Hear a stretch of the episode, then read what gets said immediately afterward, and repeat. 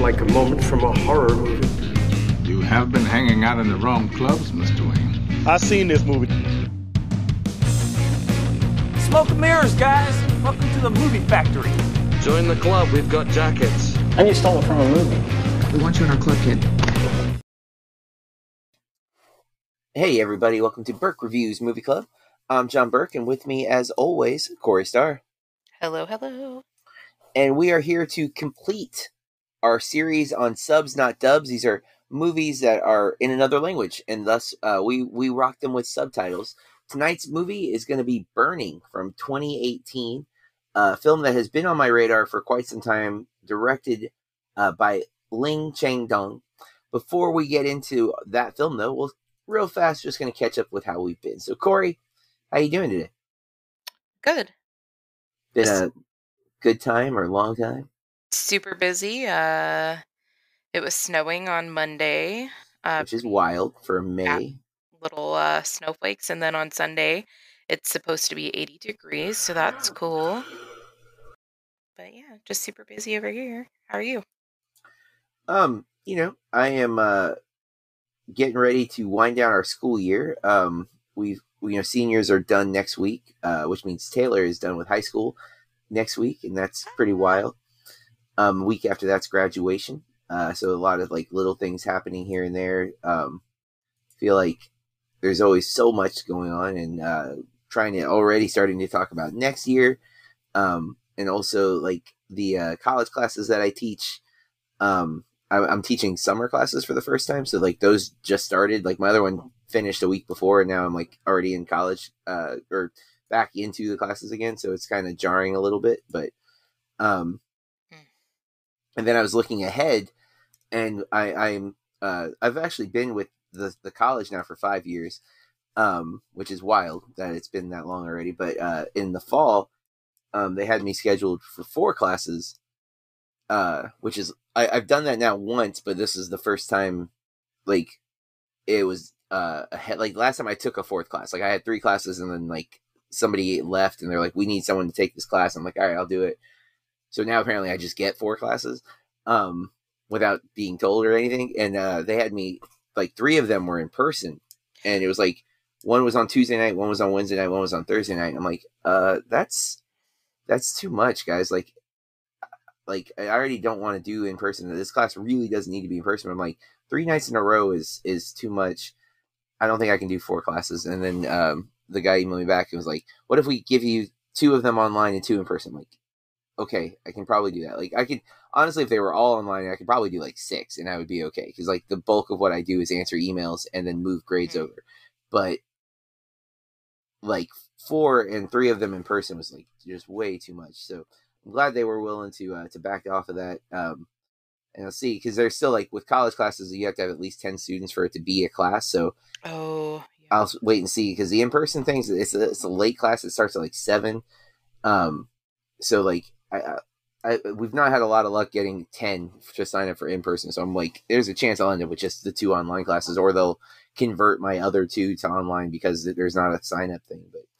But so I'm already like, and then for the high school next year, I have so many things happening. So I'm already like, the year's over, but I'm already like, looking at next year, just like, oh my god, I have so much to do over the summer. So I'm sorry. So yeah, a lot to do. The same as you. Gross. So one thing we're not doing on the show, if you're just coming back, or if you missed the last episode, we're mixing up the format a little bit. We're not doing weekly right now, partly because we're both so busy, but also we want to like give time for these movies to breathe a little bit between episodes and things like that. And also it opens up the series to not be limited by a month. Cause that's one thing I've always thought with the way we've done themes over the last couple of years is, you know, we're limited to usually 4 or 5 weeks, and there might be a series that we want to do, you know, more or less of. And I like that this kind of gives us that freedom. But, one thing we're dropping is for time reasons. We're not going to go over everything we've been watching, especially me, cause sometimes I have like an insanely long list. However, I thought maybe we could just like, have you seen anything recently that you want to mention, or Or like, no, you just doing your normal rewatches. I see that you've been watching The Office, that kind of thing. I don't feel like that's really fair.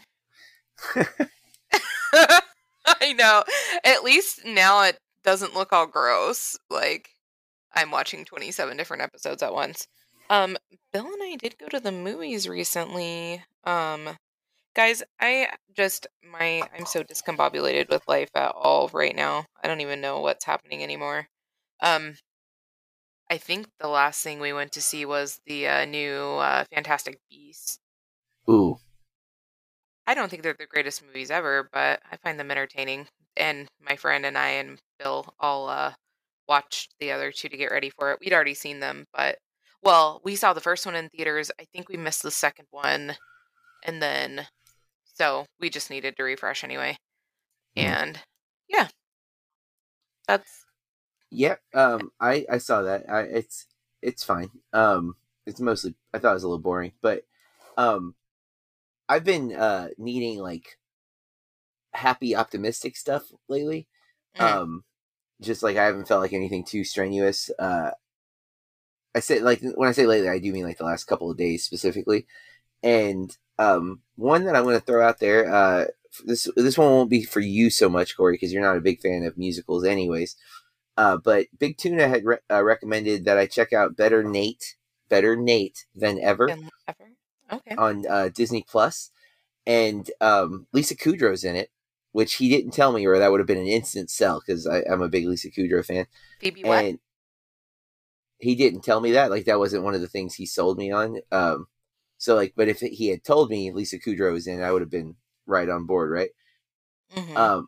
But I went in with very little info on what the movie was, but it is a Disney Plus original, and it's focused on a 13-year-old and his best friend, and like they take an overnight bus to New York City to audition for upcoming musical. I won't say what, but it's like Disney. You know, they did Lion King the musical. It's like their next attempt. That's like the premise of the thing. As of right now, not a real musical. Although I'm wondering if Disney's just like backdoor pitching. Like, how did people respond to this? They should. But it might be because honestly, it sounds like a pretty good idea. But I don't want to spoil it, so I won't say what movie of Disney's immensely large catalog they have him auditioning for. But it's very, very sweet. It's super. I could see even people complain. I'm sure if I actually dug into reviews, I'd see people saying it's too sweet or it's too sentimental. I needed that, and so I loved every little bit of it. I thought Lisa Kudrow, who plays his aunt, was excellent in her scenes. The kids were surprisingly really good, and so I just throwing that out there. If you have Disney Plus, you're looking for something happy, something to make you feel good, and you like a musical, I say check out Better Nate Than Ever. And let's get into Burning. So I picked our last movie for the month, for the theme, excuse me, for the series. I'll get the words right. And it's been on my radar for a long time. This was nominated for Best International Film or Foreign Film back in 2018. In fact, hang on, I could be even underselling it. Or maybe it was not.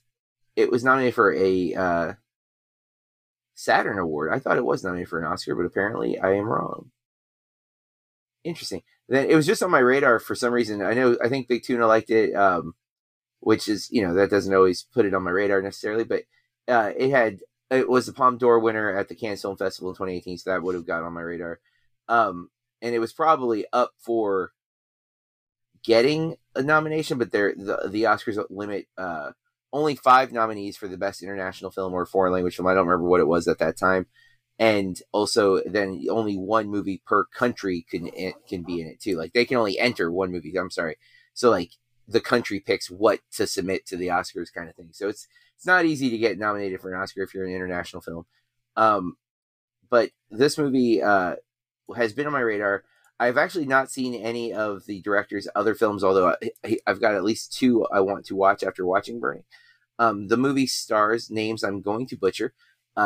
Yu Ah-In, Stephen Yun, who I do know I'm saying that one right, Jean Jung-Sao, and Kim Soo-Kyung. Apologies if I have completely butchered those names. I actually think that's all we need to read, though, because there's not a lot of characters. Really in this. Small cast. Yeah, There's a few others that are just there, but mostly they don't talk. Like, the other characters in the movie are mostly just like set dressings, which I think is also telling of part of the story. But the synopsis is Jung-Soo bumps into a girl who used to live in the same neighborhood who asks him to look after her cat while she's on a trip to Africa. When back, she introduces Ben, a mysterious guy she met there while in the airport, who eventually, to Jung-Soo, confesses a secret hobby.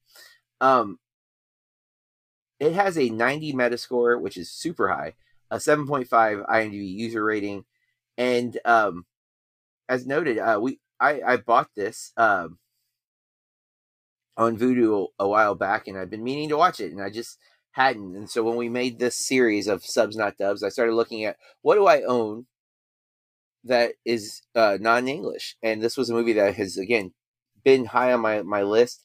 So I finally watched it. I watched it this weekend, and it's one of those movies that I've not been able to stop thinking about the ending, and pondering exactly what it's supposed to be. And so we're not going to spoil yet or anything. I'm just saying, like, it's a movie that I can't stop thinking about. I thought the performances were amazing, especially Stephen Yun. I thought he was so interesting, and he's just such a nuanced actor. Like, he doesn't do a lot, but like these little movements and a little facial twitch or a little yawn, it says so much about what's going on with this guy. And I really thought this movie was gorgeous. There's some great cinematography, some really interesting stuff happens in the film and the way the plot unfolds.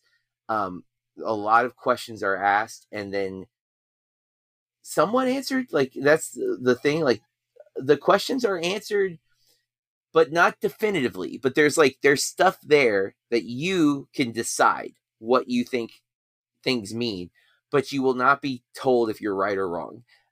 Which is part of the reason why I haven't been able to stop thinking about it. 'Cause I'm like, man, I really want to know.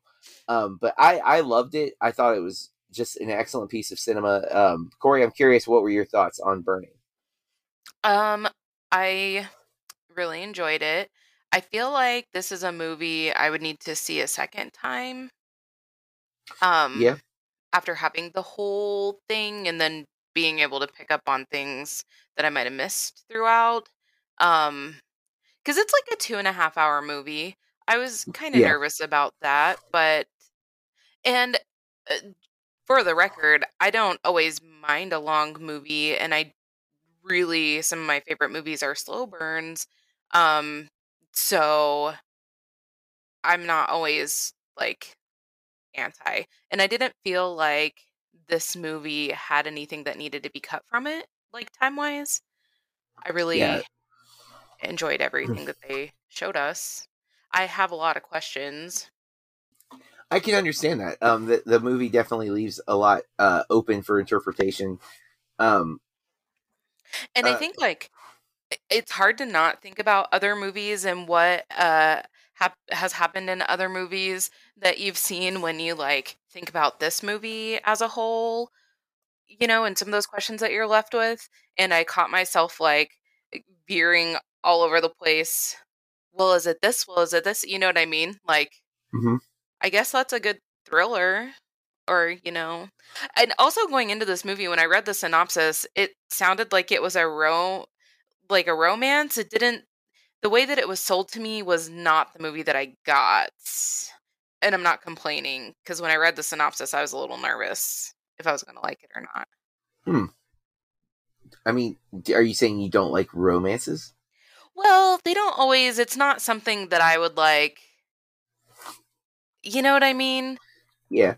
I'm not like, oh, I can't wait to watch this love story, you know. I love love, but it needs to be mixed with another genre, I guess. Well, we both are saying yes to this movie, but we definitely need to talk about this movie in much more detail. So, Corey, you muted your microphone, Corey. I don't know how I do that all the time on accident. I'm fired.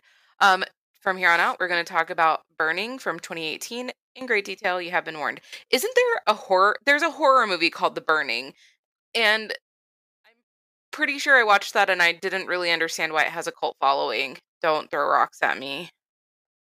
That's why I felt weird. There is one from like 81 called The Burning. Is again, that... yeah. Yeah, we don't, I don't know, we often don't love the cult followed horror films. Not always. There's obviously some that we do like, but yeah, it doesn't look good. Like looking at the pictures, but let's stay with just Burning, no the, and so here's my thing. The love interest, Jaime, I think that's how you say it, Jaime, or maybe Jaime. So Jong-Soo is very introverted. She is very forward. There's so much in this movie that I love. I love all these little like breadcrumbs that are dropped throughout the film, and it's important. I like to always reiterate this to my students, and I in no way do I mean anything to be condescension to anybody else, listeners or to you, Corey. But in theory, if a filmmaker puts something in the movie, there's a reason for it, right? Like everything that we're seeing here is a decision. Someone has written it. Someone has decided to leave it in the actual movie. Like you said, this movie's 2.5 hours. They could have cut things out, but they didn't. So they've intentionally left things. So yeah, I would just like to say really quick in response to that, I think that sometimes when you're watching a movie, like it's hard to notice every single thing that's being put in front of us. Sometimes if it's wrapped up neatly at the end, you'll be like, oh yeah. And you can pick out all these moments that maybe didn't make sense or that you weren't really counting on paying off, I guess, later is just what I have to say, but sorry. Yeah, no, for sure. But, and some movies don't seem like, and that's often a complaint. If like a movie has something in it where you're like, well, this was no purpose. This has no function. It's a problem usually. This movie does so many little things that I think you could overlook, but if you go back to, I think there's a lot of meaning. Like, so Jaime vanishes, kind of not in a necessarily a mysterious way, but she's gone. Like her phone's disconnected, and Jong-Soo, who has fallen madly in love with her because he had sex with her once and that was all it took. I think also it could be some of that, you know, like, isolation, not a lot of people. Well, he's introverted. I mean, but legitimately, yeah. He's introverted. It's implied that the only reason he even has this connection with her is because of her. Like, she reached out to him. Yeah. She was like, oh, you remember me? I question if they even actually knew each other for a minute. Like, it is confirmed because we meet her mother and sister and they know him, but he seems often like completely unsure of who she is. And then there's comments like she makes about like her old house. So there was a well. The sister and the mom say there was no well. She says she fell down that well, and she's a liar. That never happened. Yeah, they say she's a liar. Now she's gone missing. But we also have Ben, and Ben, the thing that Ben does, his hobby. He tells us that every couple of months he finds an abandoned greenhouse, and he burns it down. Hence the name of the movie. What that was a big sigh, Corey. I want to know why. What is it that's bringing that about? So guys, I don't know. Sometimes I feel like I might come off sounding pretty ignorant about this because I read and I'm trying to read more, but I don't always pick up on stuff necessarily in books and things such as metaphors. And earlier in the film, as he keeps talking about barn burning or greenhouse burnings, and he just keeps talking about it and talking about it and talking about it, I like went back to when all three of them were in Ben's very expensive condo or whatever it is. And he says something about a metaphor, and she says, what's a metaphor? And she's like, well, I think you should ask Jong-Soo.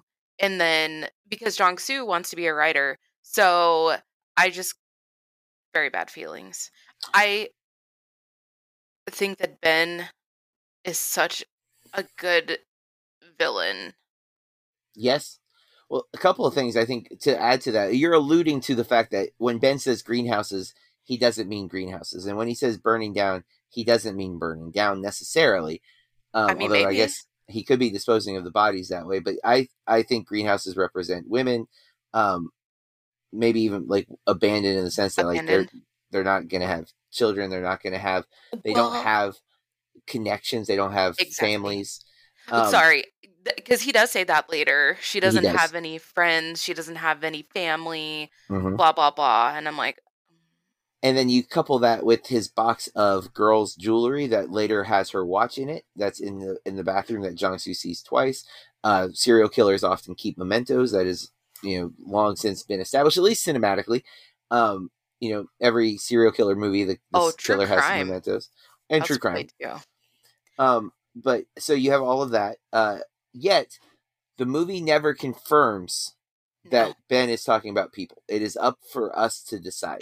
Now, Jang-Soo definitely is convinced that Ben has done something, that he then stabs Ben, which was the big shock at the end I did not see coming, was that Jang-Soo was going to, snap and kill him. Especially the way he kills him, because it is not planned. It's a little planned, because he has kerosene, because also noted that Ben says, I just throw a little kerosene and lights it up. So he has that. He throws it on him. He sets him on fire. But he's naked because he got blood all over him because it's a violent stabbing. But we never get confirmation. We don't even know what happens to Jang-Soo. Does he get away with it? Does he get caught? It seems likely he's going to get caught because he had no plan. He's in the middle of a highway. Footprints, tire track marks. You threw up, so there's some DNA. Yeah, none of. And then again, he did throw all of his clothes into the car, and yes, it's on fire. But who knows what happens once he leaves? Assuming he actually goes far, I mean, he might kill himself. Who knows? Because he's lost it at that point. And it's so. Then my mind is going all over the place. It's going all over the place. It's like dominoes. So I'm he's already looked in that drawer. And I know that it's set up in the movie that he meets her or, is reintroduced to her. She sets it up so that he wins the watch. She pretty much asks him for the watch. And it's set up and stuff. But then I'm thinking the whole time, I'm what if he's imagining all of this? What if it's all Jang-Soo? And maybe he saw the watch in the drawer earlier when he was there, but there's no other reason for him to be in Ben's apartment without her. But I just feel it's a really weird relationship dynamic because she sleeps with Jang-Soo before she goes on the trip, and then she comes back and there's Ben, and she supposedly met him in Africa, but they live in the same town pretty much. And all of a sudden, she's spending all of her time with Ben, but she wants Jang-Soo to be there. Okay. So just to clarify a couple of things. No.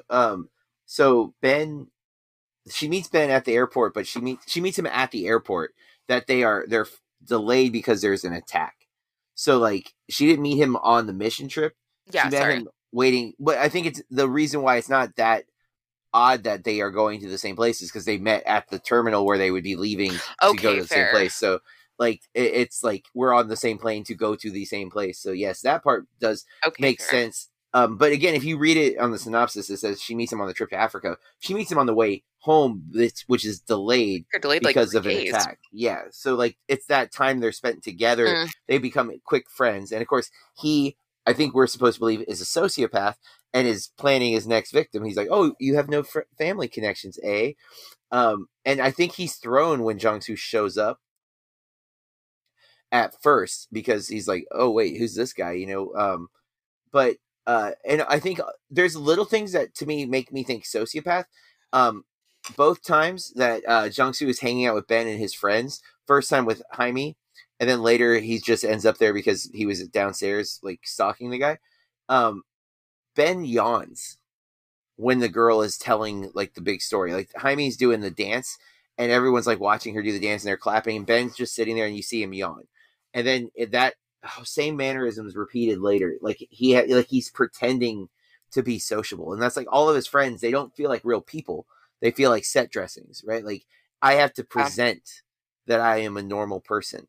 So I have these people I keep close to me. I have this apartment that I keep spotless. I have all of these things that present as functional, but in reality, I'm a sociopath. That's the vibe that Ben gives me.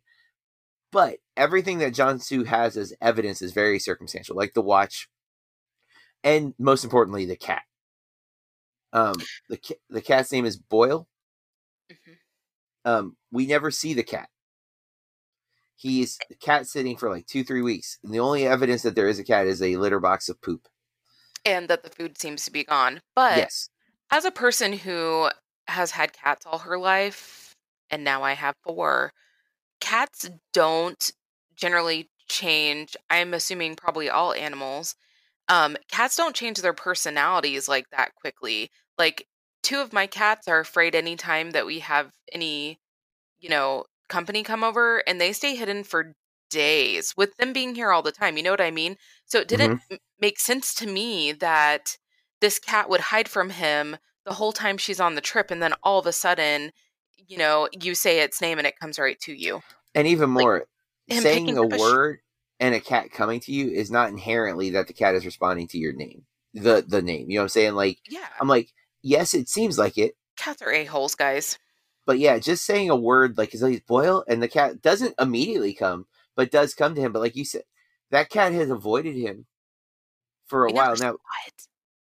He never saw it. And so there's no way to know, but that's what's so great about this movie is all of the evidence is there for you to see it as coincidence or as evidence. Like, you can just say, oh, this is all just, circumspect, and Jung Soo, you shouldn't kill the guy because there's not enough here to say Jaime is actually dead. I mean, if this movie were less than, we would either find out for sure Jaime was dead. Like, Ben would say it, like, you got me or something, right? And that would, like, we'd get confirmation, or like right after he stabbed Ben, like his phone would ring and it's Jaime, like, hey, sorry, I needed some time alone, right? Like, we would have gotten confirmation, but instead we're left with our own decisions. We have to decide, are we like Jung Soo? Do we jump to conclusions? This guy has to be evil. Or are you a more rational person going, well, like, why would he say that I burned greenhouses? Like, why would he even, unless he wants to get caught? But he doesn't seem like he wants to get caught.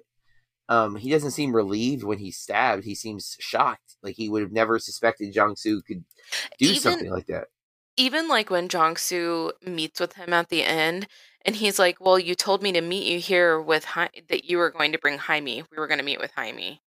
Like, I don't know. And we've already seen him go to a really desolate place in the movie. So I'm kind of surprised that he didn't ask Jung Soo to meet him in a more desolate place, because we have at least one vehicle pass by them while he's stabbing him and burning his car. Like, it's just so hard to see everything at face value with this movie. Yeah. And to me, that's like, I love that it, wow. I read a 1.5-star review on this movie on Letterboxd, and I'm like, I'm shook that someone could watch this and think, oh, it's not very good. Because then, like, David Ehrlich's 5 stars, which is, yeah. Sometimes I feel like I need closure and I need more definites, but I don't feel like that in every movie. And in this movie, I think that that's fine. And I would not be mad to watch it again. And you know what I mean? Like I've already said, I don't always need an answer, I guess. I mean, this is very well written as a person who hates writing. You know what I mean? Like, It just... And it's so funny because he wants to be a writer. Jung Soo does. Yeah. Which, I mean, I think all of that's relevant. I feel like there's so much setup. I don't know much about Faulkner.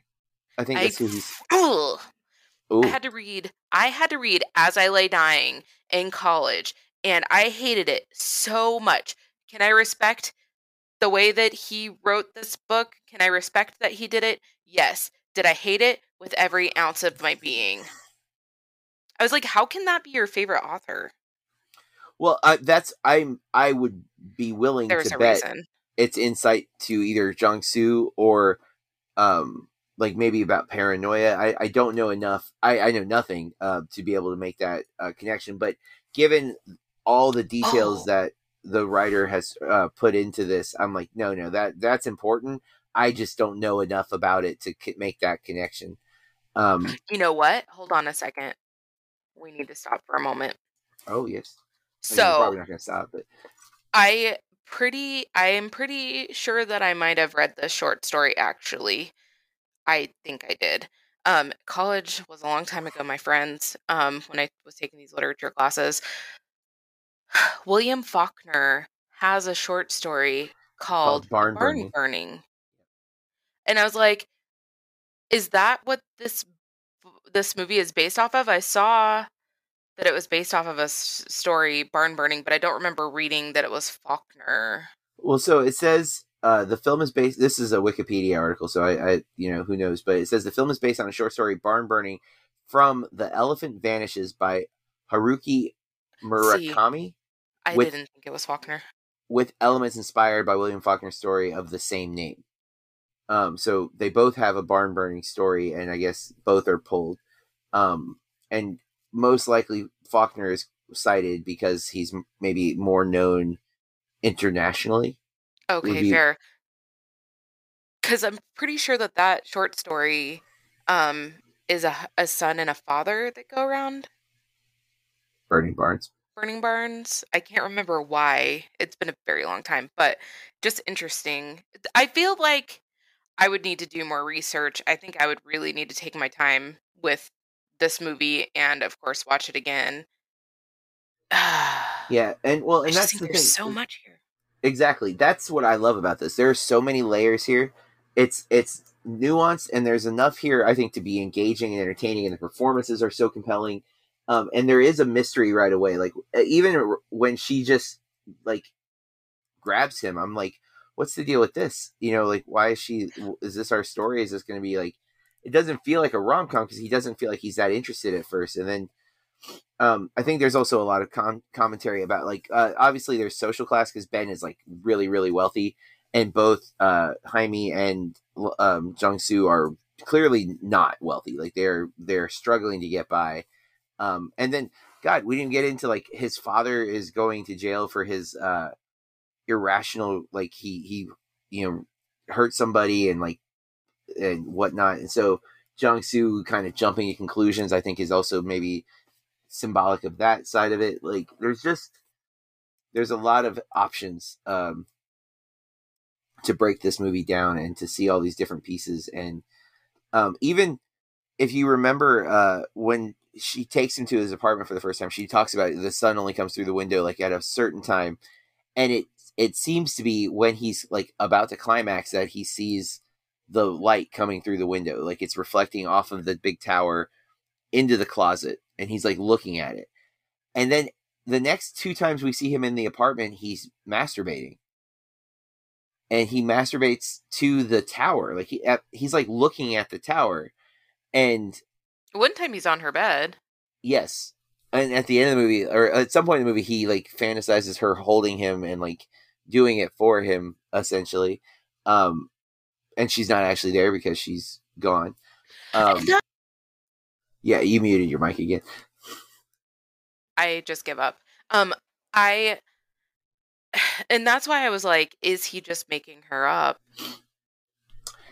Is everything else he's just imagined, going into the restaurant and seeing her family and, her coming to his house and him going to her apartment. I feel like she's really set up as this energetic, kind of chaotic person, and like fly by the seat of your pants kind of, you know what I mean? She seems very free spirited and everything. And then it's just so eerie because we see how disheveled, and she has shoes shoved in the cabinets of the kitchen area of her studio apartment. Her whole apartment is just messy and chaos. And then when he comes back and he's let back in to try to feed the cat, and it's just like absolutely sparkling clean. Everything is in its place. And it feels like Ben came in there to clean up. Yeah. That's the implication, right? Even why he has why Jung-Soo thinks that Boyle is the cat, because he came and like cleaned up the apartment, and he has enough money where he could probably keep it rented so no one else is there and no one suspects. I didn't even think about that. Because Bill's like, if she's gone, how is this apartment still hers? Because, well, the not the landlady, but I guess maybe like the supervisor or whatever, the woman that lives downstairs has a key. She's like, she's just on vacation or something. And like, we know she can't afford a vacation, but other people don't know everyone's affairs. You know, we don't. And she just got back from one. Yeah. For all, you know, she knows that she's just left the apartment. As long as the rent's paid, why do they care? And that's what I'm saying. The dude's probably got no problem paying for the rent. You know, it's just I didn't even think about that. And it'll keep people off of his case, except for Jong-Soo, for a long time. And he wasn't worried about Jong-Soo, which I think is also maybe that class struggle too. Like the rich isn't worried about, you know, that the arrogance, right? When you're high up top, you don't think that you could ever fall down, kind of thing. Yeah.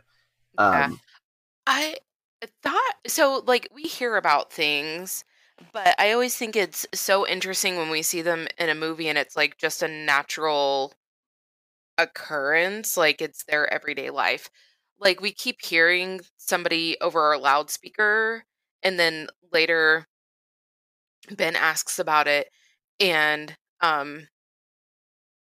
Jaime and Jong-Soo tell him that, oh, that's all North Korea. That's the North Korean propaganda. I just thought that was such an interesting, you know, detail that they didn't have to throw in.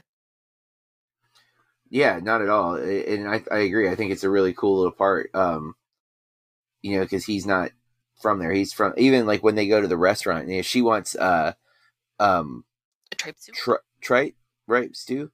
Tripe stew. And Ben looks almost disgusted by it, but he's like, fine, if that's what you want, we'll go get it. But like, it's clearly not like a dish that is well regarded as much. Like it's eaten a lot, like, but from his stance, from like his social status, it's not fancy, you know, but he did take her to like his fancy place. This is the place that if we're going to get it, we're going to get it from here, which she'd never been to. So yeah, there's a lot of like little class things built into the movie as well. And there is a lot of that from Jong-Soo's part too. Like, I think that there's a lot of conflict with him seeing how much time Jaime is spending with Ben. And it obviously, I feel like, makes him question himself. Because he's like, well, how old is he? And what does he do for a living? And how does he have all this money? And she's like, I think he's 6 or 7 years older than you. I just feel like there's a lot, you know? Yeah, I agree. I think the movie has definitely got rewatchability. I really do want to emphasize, I thought it was super entertaining. Like, it's 2.5 hours, like you said, but it was moving. Like, I was like, okay, what's next? What's going on now? What's happening here? Why is this happening? Like, I was very compelled by the movie, even though it's not like an action-packed movie, and there's I would say a sense of like melodrama, and it has moments of quiet, and a lot of the movie's pretty silent. You know, it's just sitting with Jong-Soo, with him exploring things, looking at all the greenhouses, trying to figure out which greenhouse could he have possibly have burned. I found that kind of fascinating too, that he like was so into that. It's kind of like he knew that he wasn't really talking about burning greenhouses, because he was like, it's something very close to you, very very close. And then he like starts going every day to check all these greenhouses and stuff. So and I think part of that too is that maybe like he's hoping Ben's a liar. Like why would he tell me this? You know, like trying to catch him in a lie. Like, this guy's full of crap, you know? Really weird that you told him that, but I think it was to mess with him. I think he took a lot of joy in just, like, kind of torturing him, which is messed up. Told him that after Jong-Soo told him that he's in love with her. Yep. I'm pretty sure. Like, you shouldn't love her, because she's not going to be around this long. Yeah, I think this is a masterpiece. I really want to watch some of his other films. There's one Sean really recommends called Oasis, that I want to check out. Big Tuna, sorry. Okay, I didn't know if I heard you say Sean, because I was coughing and dying out of time. Well, please don't do that. But yeah, Oasis is available on Canopy, so I'm going to try to rent that when I have time to sit and watch it. But nice. It's not quite as long as this movie. But is there anything else you want to mention before we wrap up? No, I kind of loved it. Yep. It's one of those movies where I wasn't sure going in how much it would click, and then once I was watching, I'm like, yeah, this is pretty undeniable. That's why I'm shocked to see like a 1.5-star rating on Letterboxd from someone I don't know personally, but I've seen a lot of, like, we watch a lot of the same stuff, so I see their reviews a lot, and I'm just like, really? 1.5 stars? I don't like same movie. Yeah, like, and again, it's each their own, but like I'm like watching this like. I can't stop thinking about it. I'm still I've seen this once and I'm like reciting most of the film because it pulled me in. Like there was no, sometimes it's hard to like give 100% of my attention to a movie, and other times a movie just grabs my attention. It doesn't give me a choice. It's like, you're going to watch me. I'm like, yes, movie, I'm going to do that. I do want to say this. So I love Stephen Yun as Glenn. He was my favorite character in The Walking Dead. And then I've watched a couple of movies with him in it, and I really liked seeing him in this kind of role because, oh my God, he's so creepy. Like, not outwardly creepy, but like, it's not what Glenn's such a like nerd and good boy, and then in Minari he's not the same as Glenn.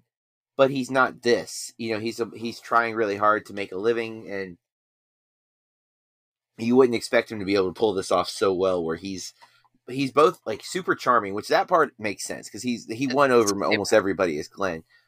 Oh yeah. But he's so good in this. And I want to see him in more stuff. I've seen a lot of his movies though. And he has done some.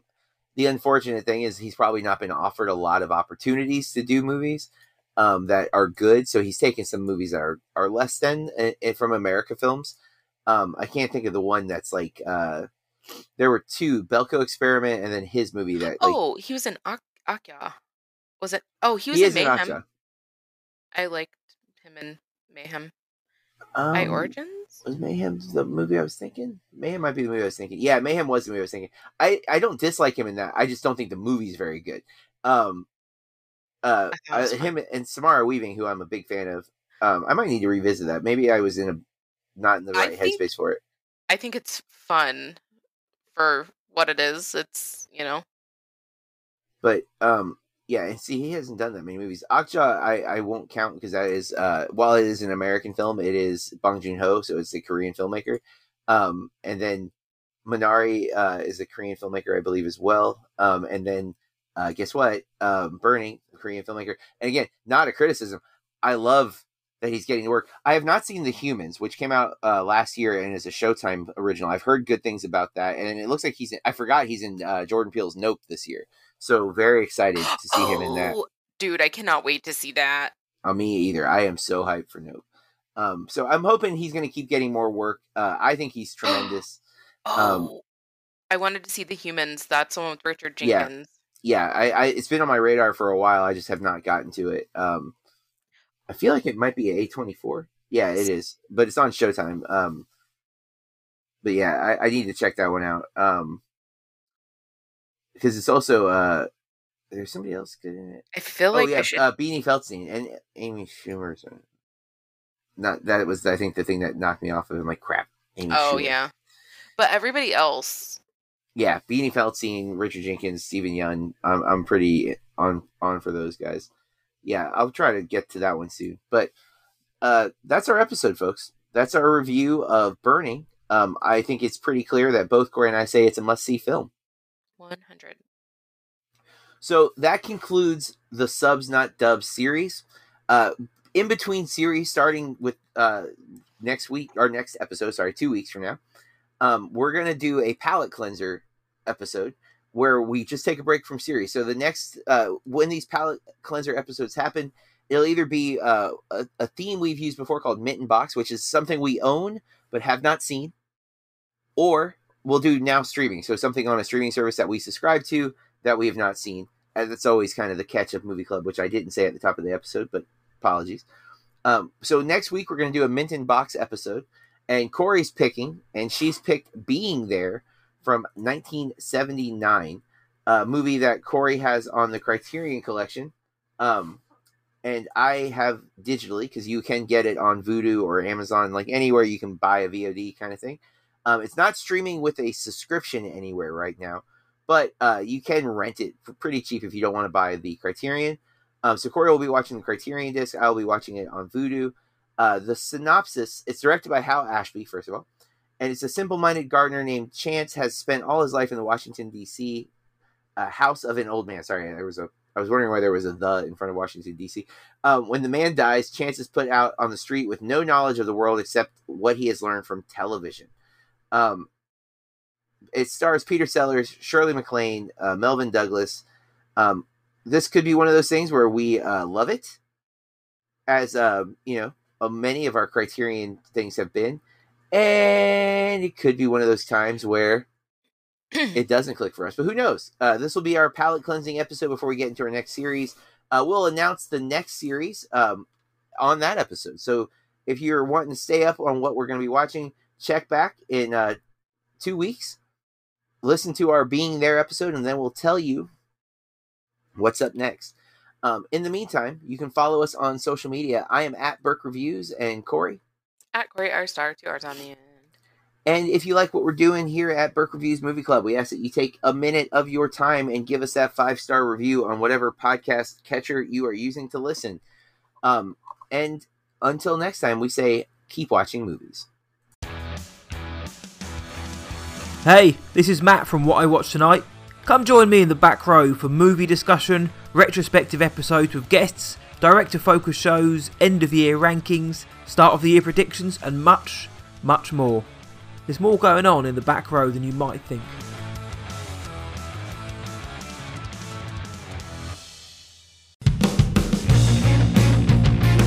This has been a Burke Reviews podcast, burkereviews.com.